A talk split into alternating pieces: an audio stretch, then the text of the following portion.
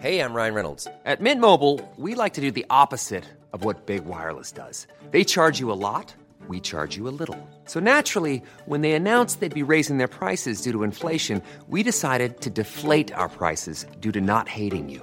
That's right. We're cutting the price of Mint Unlimited from $30 a month to just $15 a month. Give it a try at mintmobile.com slash switch. $45 upfront for three months plus taxes and fees. Promo rate for new customers for limited time. Unlimited more than 40 gigabytes per month. Slows. Full terms at mintmobile.com.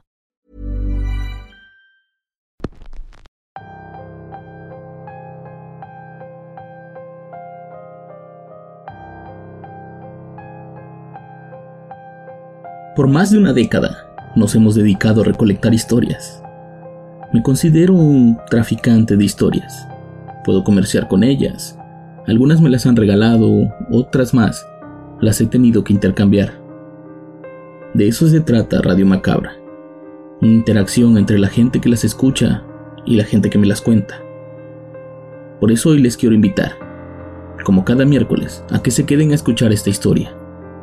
Una historia corta, pero bastante intensa y enigmática. La historia de hoy se llama Harold.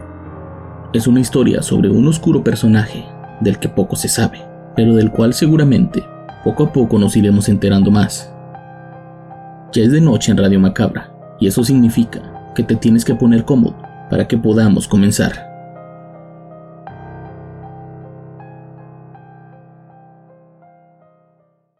Hace algunos años vivía en unos departamentos en el centro de la ciudad.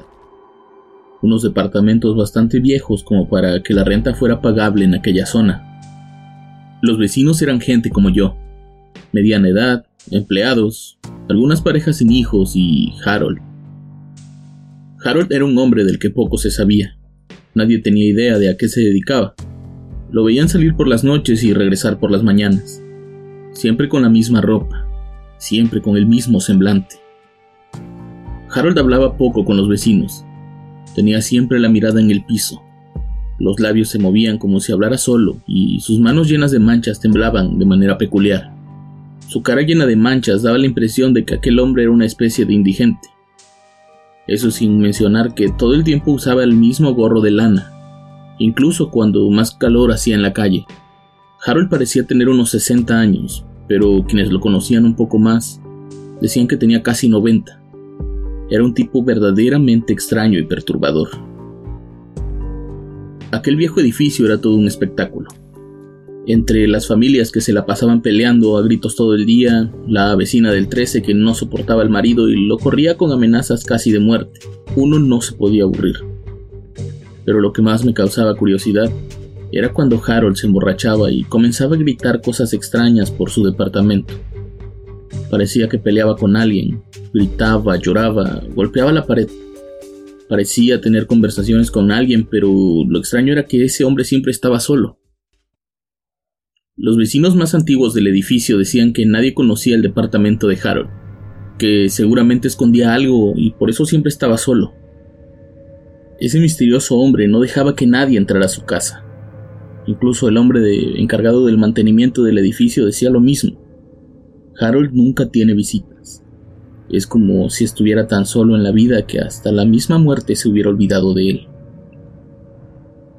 Una noche llegué a mi casa y encontré la puerta forzada. Al entrar vi que me habían robado. Los muebles estaban rotos y los cajones de mi tocador estaban vacíos. Había papeles y fotografías por todo el piso, y mi ropa estaba regada por todo el lugar. Lo primero que hice fue ver al vecino más cercano. No me abrió la puerta, se notaba que tenía miedo. Solo me dijo que no había escuchado nada, que mejor le preguntara yo al encargado del mantenimiento. En realidad, no sabía qué tanto me habían robado. No tenía muchas cosas de valor, pero el solo hecho de saber que alguien había entrado a mi casa hacía que me hirviera la sangre. Juan, alguien se metió a mi casa hoy y la dejaron toda tirada. ¿Viste a alguien extraño entrar al edificio o algo así? Hoy es una noche muy fría. Nadie ha salido del edificio y el único que entró antes que tú fue Harold, me contestó el portero. Sí, pero si nadie entró, entonces debió haber sido alguno de los vecinos. ¿Nunca escuchaste que alguien golpeaba mi puerta con la intención de romperla? La verdad no. Llevo 14 años trabajando aquí y jamás había sucedido algo así. Tú eres el inquilino más nuevo. Dime tú si ya te había pasado esto antes, respondió el muy aragán. Mientras subía por las escaleras enfurecido por la actitud de aquel portero, escuché a Harold hablando afuera de su departamento.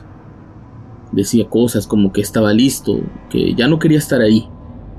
De pronto escuché, el chico no tenía la culpa, ya sal de mi deuda.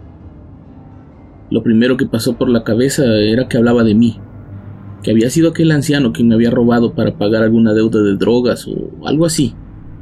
Fue entonces que salí corriendo para encararlo. Al verme, el hombre se metió a su casa despavorido. Estuve golpeando la puerta, pero jamás se atrevió a darme la cara. Regresé a mi departamento para llamar a la policía y encontré las líneas del teléfono cortadas. Eso ya estaba fuera de todos los límites. Tomé un pedazo de metal que tenía en el baño y fui directo a la casa de Harold. Tenía mucha rabia, tenía ganas de romperle la cabeza. Abre la puerta, maldito anciano. Me vas a pagar todo o te va a cargar la chingada. Le gritaba enfurecido.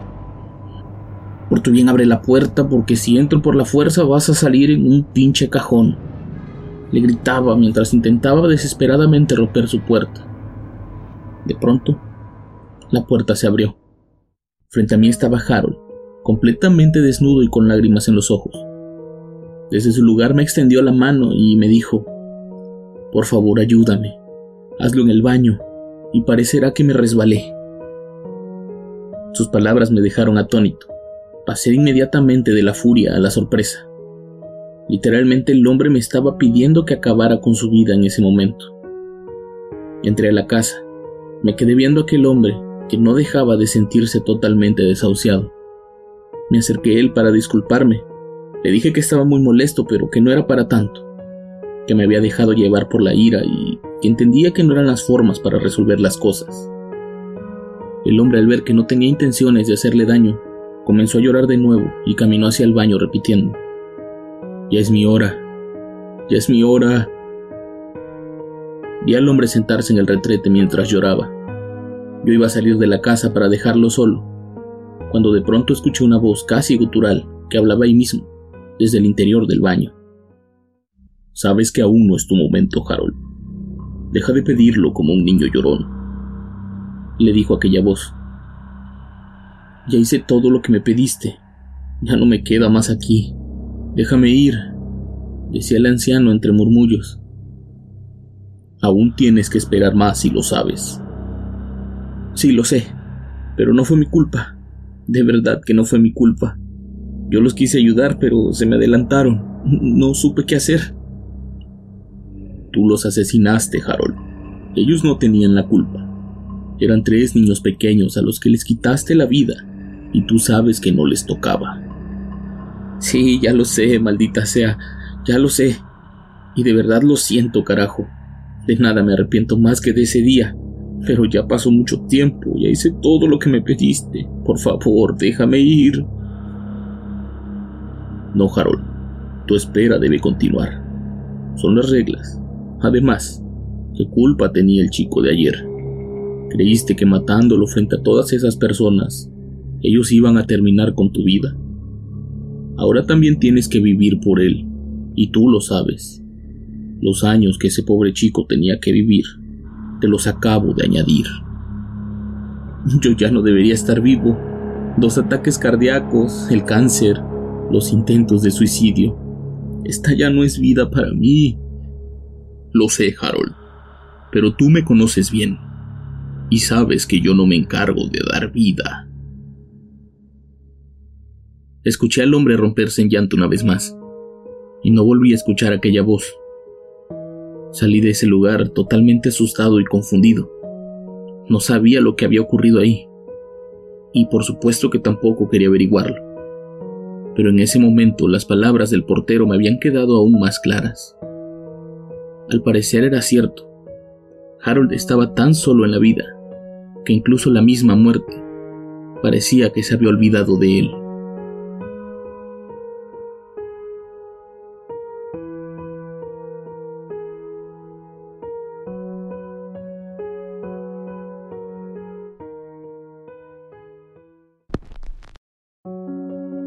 Este mensaje es para todos ustedes allá afuera.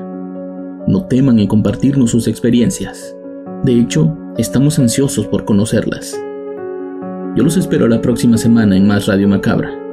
Éxitos que te matarán de miedo. Buenas noches.